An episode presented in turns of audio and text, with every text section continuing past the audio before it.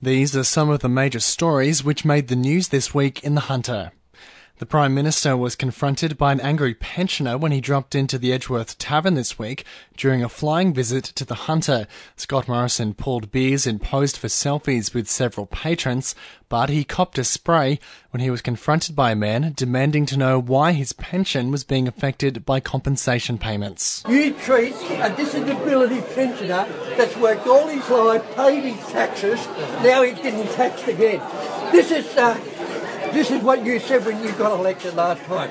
We're going to help all those people that worked all their lives, paid their taxes, and those that have a go will get a go. Well, I've had a go, mate. Stockton Beach was again slammed and stripped of sand by huge tides over the weekend, prompting calls for the state government to speed up its efforts to remediate the shoreline. It's believed waves breaking at Stockton on Saturday morning could have reached heights of around 15 feet. Some streets were also covered with water and debris. The Electoral Commission said it will cover the cost of a second Singleton election, as well as candidates' election campaigns after a glitch in online voting bungled the December election. Residents in Kempsey and one ward in Shellharbour will also have to head back to the polls, with discussion centring on a date in late July. Singleton Mayor Sue Moore's position is safe, but Deputy Mayor Tony Jarrett will have to challenge the election again.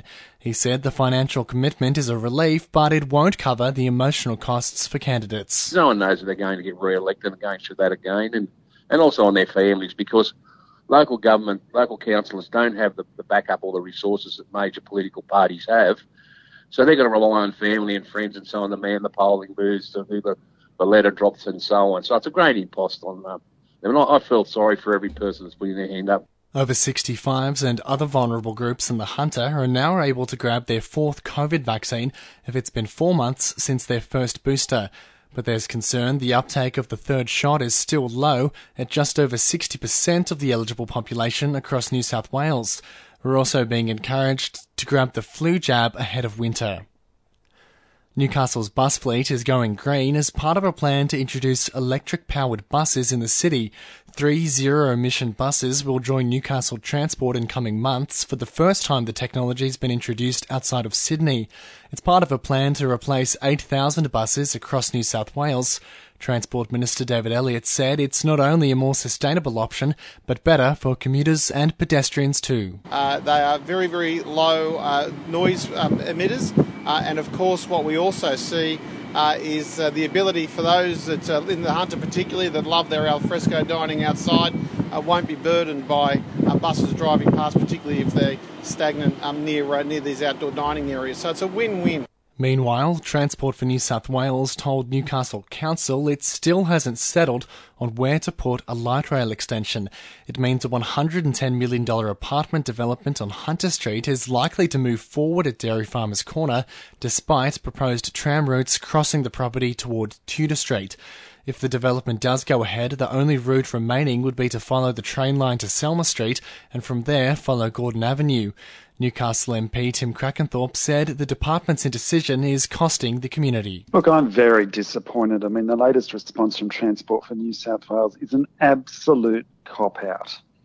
Transport told me three months ago they were aware of the issues around development applications and the need to actually preserve the corridor. But when push comes to shove, they throw their hands up in the air. And the federal government committed almost $270 million to fund the Muswellbrook bypass on the New England Highway. The state government will meet them with another $67 million for an 80 20 funding split. The project is set to get started early next year and wrap up by late 2027. 2NURFM Sport. And in sport this week, the Knights picked up their third straight loss of the season after going down 30 to 6 against arch rivals Manly at McDonald Jones Stadium on Thursday night.